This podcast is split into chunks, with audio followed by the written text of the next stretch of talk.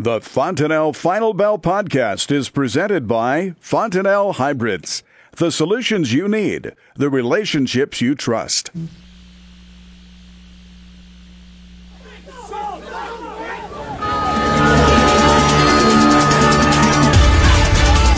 Good afternoon. Now, final bell here on the Rural Radio Network. I'm Susan Littlefield. Sam Hudson's joining us with corn. Lots of things going on when it comes to this market trade today. Obviously, we're seeing some lower numbers in the corn market, some mixed trade otherwise. But let's let's start out with the, the elephant in the room, and it's got an umbrella with it. This rain, Sam, that continues to hit, shut down any sort of either winter wheat planting or any harvest throughout the upper Midwest. Well, that's right, and that's true from basically east to west. Uh, right here in uh, west central Illinois, we've had anywhere between two inches and or probably two and a half to five. It looks like a bulk of the corn belt could see something similar here in the days ahead, um, with parts of central and, and, southwest Iowa, even stretching into parts of Nebraska. And th- this system, you know, what we're what we have seen and what we're going to see has stretched really all the way from the Oklahoma Panhandle to uh, eastern Illinois. So it's a very wide swath, and as you mentioned, it is kind of shutting down any any uh, real you know meaningful harvest activity. It's also going to give commercials uh, a chance to kind of catch up if they needed to continue to keep shipping inventories. In cases, we've actually seen uh, basis improve here along some of the river systems. Uh, as a lot of commercials were trying to get ahead of this coming anyways. So uh, we'll see what that looks like in the next week. Some of the forecasts were trying to dry out, but midday models are, are kind of waffling on that. Uh, and it may be you know a couple weeks before we even see any you know big harvest progress, I guess, in that regard. I think one of the saving graces is once it does dry out, harvest can go, get done pretty quick. It, it, can, and you know, we always, you know, especially if you're in the area, it always feels worse than it, you know, probably is. It feels like you're going to have bushel loss and this and that. And I'm not saying that some of that couldn't take place. Quality is definitely a concern as we move forward, especially if you got, you know, areas that have uh, soybeans lodged. If they already had heavy rain here a couple of weeks ago, I know there's uh, a few areas in Iowa that are already dealing with that. Um, but you know, again, the bright spot is that it kind of gives lets everyone catch their breath. It lets bushels kind of settle out to a certain degree, and you just hope you don't get into this, uh, you know, wet, dry, wet, dry pattern, and then you start talking about, uh, you know, beans cracking open and stuff like that. Now we're looking at the uh, weekly crop progress report. It should show the slow to the harvest, but are we going to not see this information until tomorrow because of today's holiday? Correct? Uh, that's correct. So you know, a lot of government institutions, banks, everything shut down here for today. So we should crop progress, like you said. I don't think there's going to be a lot to garner off of that. Um, if anything, if we get a consecutive week or, of a wet forecast in some of these areas that haven't really gotten a big start, uh, if they've definitely had excessive uh, water, maybe more than they anticipated, about some localized flooding problems, and when, you know how that could in, in, impact the crop, I guess, in time. But keep in mind for this Thursday's report, a lot of the data is going to be heavily weighted on uh, the USDA's test plots, and we should, you know, see about 75% or more of their test plots, you know, should be harvested by now, which will incorporate uh, a heavier weighting rather than farmer surveys, and it will also be the first report that incorporates some level of FSA in it as well. Weekly export inspections. Uh, let's look at the corn first. I know it was saying anywhere between one and one and a half million metric ton range. Are we still pretty much staying on basis, even though it's been kind of on the softer side at times? Yeah, you know, as soon as we, every time we go into a new marketing year, I think it's a little early to start looking at inspections. Although they have been pretty good here, um, and when you look and, and, keep in mind when it's inspected and shipped, it, it, it not, can't necessarily be canceled. It's one thing where we talk about a bunch of sales and then we start seeing sales canceled. Uh, but our export pace has just been red hot in corn. Um, you know, last few weeks we've seen the, the needed rate uh, from that, that the USDA has set out there to hit their targets. So it's hard to see how any corn export reduced. Now that being said, it is still early in the year, and I don't think we can sit here and assume any dramatic increases either. And at the same time, we've actually seen the ethanol grind maybe level off and even even slow down slightly with a pretty big drop in alcohol prices over the last couple months. Well, you know, there's a lot of anticipation about this before the Fontanelle final bell even started. Is we've got an announcement coming sometime in the next 24 hours from the president, and there's been a lot of rumors. E15, the RINs. We won't know until he makes the announcement. But as you look at it, is it going to be a factor at all for this market? Well, I think if it's just E15 on its own, it's not going to be too much of a impact in the market. I think if there was one, we would have already seen it. And keep in mind, uh, this has sparked a lot of debate as far as uh, is this just a bone that's been thrown to the farmer in a tough time when prices are low and basis is rough, or, or is this uh, you know real positive action? I guess in, in the ethanol uh, ring from from the administration. If it's just E15 on its own, keep in mind there's less than two percent of the nation's gas pumps that have uh, that are set up for E15. So that infrastructure is going to need to be built out, and we can't just necessarily throw a number down on paper that's you know it's X amount more bushels of demand. Really may not have a lot of impact uh, uh, initially at all if it's just that. But as you mentioned, if it comes along with other news about RINs or or even waivers or something, um, then it could definitely ha- hold a little bit more weight here. So a lot of uh, anticipation, like you said, uh, over the next course. What about the export side of the soybean market? I know we've been dealing with a lot of issues in the in the tit for tat with China, but everybody seems to be happy. We're finding some new markets. I shouldn't say happy, but at least understandable, and, and finding some new markets going on. Yeah, and, and that's the tough road. You know, whenever you kind of reshuffle the cards uh, from a supply and demand standpoint like that, the market's job is to find the most efficient way possible. But in doing so, it changes what we had been doing before, and that's where we're f- really feeling the pain. And that main pain is stemming from uh, no demand out of the Pacific Northwest, or at least virtually no demand, uh, because China was typically the biggest buyer out of that region, and now you got possibility of beans being railed back into Iowa or somehow getting to the Gulf or to a processor. And even though the movement uh, really, we are still lagging the USDA's pace after the cuts that they've made with it because of the trade war with China. Um, and until the market really rebalances, the basis is going to have to kind of do that work. And I think when you look at flat price, the basis is probably more reflective of the, the trade war. That just keep in mind, we have planted a record amount of soybean acres and could be looking at a record yield here come Thursday. What is your thoughts on uncrushed numbers at this point? Uh, they're gonna. I, I, think they're pretty fair. I don't think they're going to be reduced at all. And moving forward here, when you look at the big picture over the next couple of years, we should be able to increase our capacity to 300 million more bushels a year. And if anything, this will accelerate that number and maybe even increase it with some of the plants that are going to be up and running. So I, I think it offers optimism for the future. But you know, right now they're choking on it. They can't.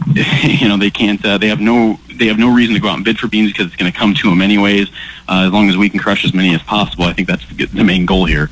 All right, well, stick around, folks. We do have more coming up here of the Fontanelle Final Bell in just a moment. We're going to focus on America Action.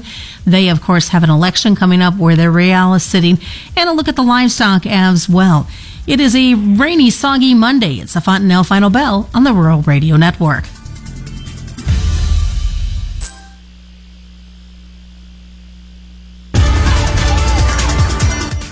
Welcome back to the Fontanelle Final Bell here on the Rural Radio Network. I'm Susan Littlefield. Sam Hudson's joining us with Cornbelt Marketing. As we look at South America, they've early plantings that have been going on, a little nearby weather concerns. In parts of Argentina, southern Brazil has seen some wetness. Kind of sounds like areas of the United States, doesn't it, Sam? It, it does, and I and I don't know if it's going to provide a huge immediate impact as far as a, from a price standpoint. And in fact, well, part of the whole thing might be their the conditions in wheat. You know, we've got enough problems in the from a supply standpoint in the world wheat market with problems in Australia, uh, potentially going on to the second year in a row with issues there. The EU, Black Sea, really no different. So if you just add, uh, you know, more pro- more problems from a supply standpoint to the wheat market, it's, it's not going to help things there. But uh, the positive part is that could help continue to drive demand to the U.S. Huge uh, reaction there just yet, but I would still have confidence that sometime, hopefully, out you know by the Thanksgiving timeframe, we've seen a definitive uptick in U.S. wheat demand, uh, and that's one reason why we hope the dollar can stay in check. We want to stay competitive. Uh, it, it's hard for me to believe that Russia can export the way they have been uh, without hitting some sort of limits at, at least, and that matters a lot for us as we go into the 2019. It, it also kind of plays back into uh, our acreage here as winter wheat is planted here in the forecast. Now, you talk about the dollar, you talk about uh, what's been happening with the real in the South. What point, I know that China, they need the grain. They've been purchasing, we, we've heard through South America, buying U.S. beans kind of in a roundabout way. Do you think we hit a breaking point in this tariff talk to be able to supply what is needed to those guys? Well, and, that's the interesting thing about this whole trade war is, you know, it, it, feels like they've been waiting to see what these November midterm elections do. But keep in mind, the world weather situation could could fast track this more than anything. If you start getting the situation concern about South America's crop in general, all of a sudden. Uh, it's going to put them in a real bind on where they're going to be able to get soybeans from, and, and not only where, but how quickly. Um, you know, we mentioned that supply chain kind of has to reorganize itself, and then you throw another, you know, supply issue on top of it, and it's just going to have to continually. Um, that's the time, you know, November between then and February or or March that we could see a trade deal, trade deal done if it's going to happen at all. Uh, but we got to keep in mind what impact this has on our world acreage, basically forcing South America or the southern hemisphere in general to look at planting more soybeans right now in lieu of corn. And the next chance to increase corn acreage when we, you know, are reminded of our world stocks to usage on corn and wheat are very tight. The next opportunity to increase that acreage is here in the U.S. So um, even though we could plant a bunch, the market needs it, and you know that's something we have to be very mindful of here moving forward over the next couple months.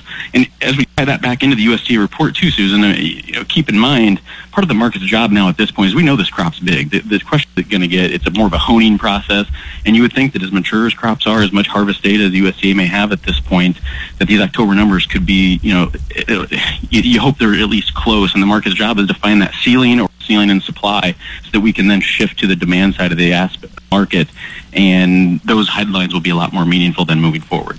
You had talked earlier too about uh, the traders data as you look to Friday missing on some uh, guessing of the data. Yeah, and that was basically back, uh, you know, for the commitment of traders data last week. They had missed on, you know, how many contracts that, that funds had bought back. Uh, funds have been short uh, these grains for, for quite a while, uh, or excuse me, short the corn and long wheat. And quite a lot of their wheat and bought back more corn contracts than they were expected. Now the question is, is this a, the, the journey for them from going net short to even or even net long? Will there be reason to see that? Or is this just providing more powder in their keg to resell that market uh, if the USDA gives us reason to uh, on Thursday? Head over to the livestock side. Cattle had some mixed kind of narrow type of trading range today. We've continued to see cash remain, uh, you know, at least steady or better, and it just seems like, uh, you know, there's this conspiracy out there, at least a theory that, um, you know, the buying side of that, kind of on the sell side, the beginning of the week, they're trying to, uh, you know, maybe steal some cheaper prices, but uh, a lower start today, uh, you know, finish with a higher tick, and as long as we can keep things in check, uh, these corrective, you know, fallbacks have been buying opportunities at least so far. For the feeder cattle, you know, I, I still think it's possible to maybe try to, you know, sneak 165 range, but we got to see the cash drive things, and we'll see how things can close the week. What about for the, the hogs? They've had some limited direction going on lately. Yeah, and very. If you look at it over the course of the last uh, few weeks, very, very choppy. The dollar mark on the December, falling all the way back down to the 55 mark, and I think that's just the range for the short term. There's a big wild card on how you know big of an issue this thing in China will be with the uh, with swine fever and how much that's going to hit the U.S. market, I guess, in time. Um, but you hope things can hold together at least for the on the producer side of things, so they can get some better prices to hedge here, and it's kind of the theme here in ag, I guess, moving forward. And when it comes to beef movement across the counter, it gets to be kind of that lull of the of the season because we're headed into fall rainy. Yeah, exactly. Especially when it's raining every day. I can handle grilling in the cold, but I, I don't like it. If... We just need to get out there and grill some more, right? That's right. what is the best way? I mean, there's been a lot of things happening in this market trade today and will throughout this week. What's the best way for folks to get a hold of you, Sam, to talk more markets? 1-800-655 or www.cornbeltmarketing.com. Or if they can follow you on Twitter as well. Absolutely. Samuel B. Hudson on Twitter. And that is a look at the Fontanelle Final Bell on the Rural Radio Network. This will be up as a podcast, by the way, folks, coming up after o'clock this afternoon. Thanks so much to Fontanelle and all the Fontanelle dealers for the sponsorship. It's the Fontanelle Final Bell on the Rural Radio Network.